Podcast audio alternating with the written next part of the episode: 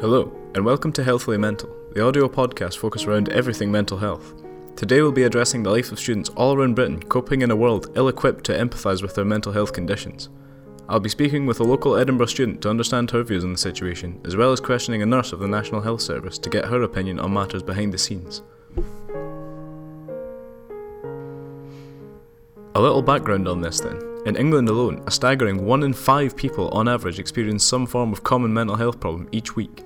With numbers like that, it's easy to imagine the stress that universities and health services must be under to offer help whenever it is needed. To find out more, I headed to Edinburgh Library to meet up with Courtney. So we've got Courtney here with us now, and Courtney, I understand that you're a student at university, is that correct? Yeah, I'm a student at University of Edinburgh. Yeah. And would you say you come across any issues in your day to day life at uni? Well, apart from the obvious exam stress, at my uni we actually get graded on our participation during classes. So it's really hard on days when you're having a bad day, like mentally, and you don't really want to speak up because no one understands in your class why you're being so quiet. And then at the same time, you're you're maybe losing a percentage of your grade because of it.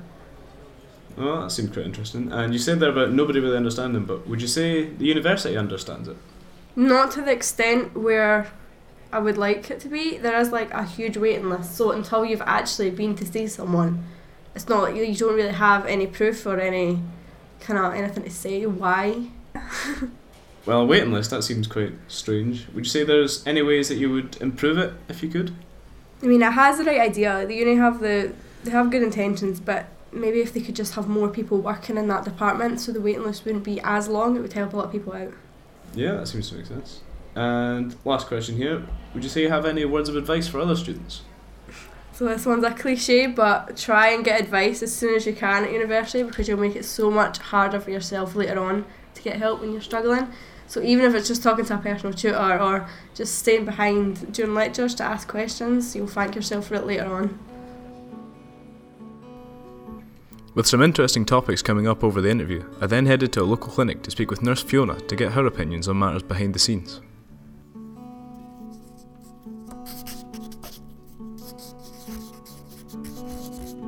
Okay, so I'm now sitting here with Fiona, and Fiona, am I correct in saying that you work with the NHS? I do. Yeah, and what is your position within them? Um, I'm actually a treatment room nurse in a busy health centre. Yeah, and so would you say you've had much in the way of experience with mental health issues? We do actually. We have a lot of people coming in with self harm, and also a lot of people just getting regular things done, and they'll say, "Oh, could I tell you something?" or "Could I ask you about something?" and they just don't want to bother the doctor, so but they feel they can come and talk to a nurse.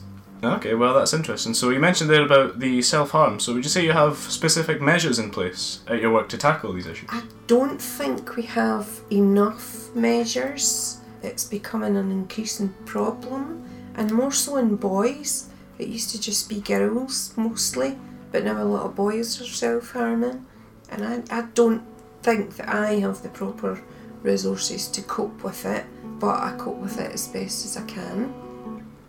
Yeah, so would you say that of the measures that you do have, would you say they're not very effective then?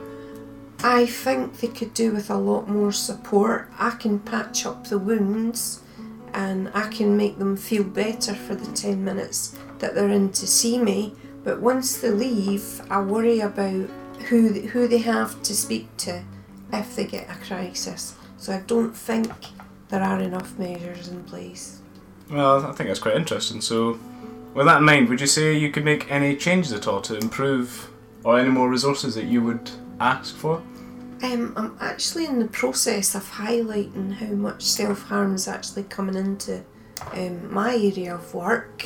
So hopefully we will have more liaison with mental health workers to find out what are the main reasons that people do self harm.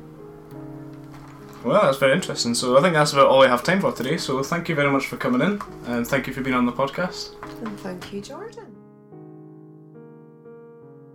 And that's about all we have time for today, people. Thanks for tuning into the podcast. I'm your host, Jordan Dow. Stay healthy, Edinburgh.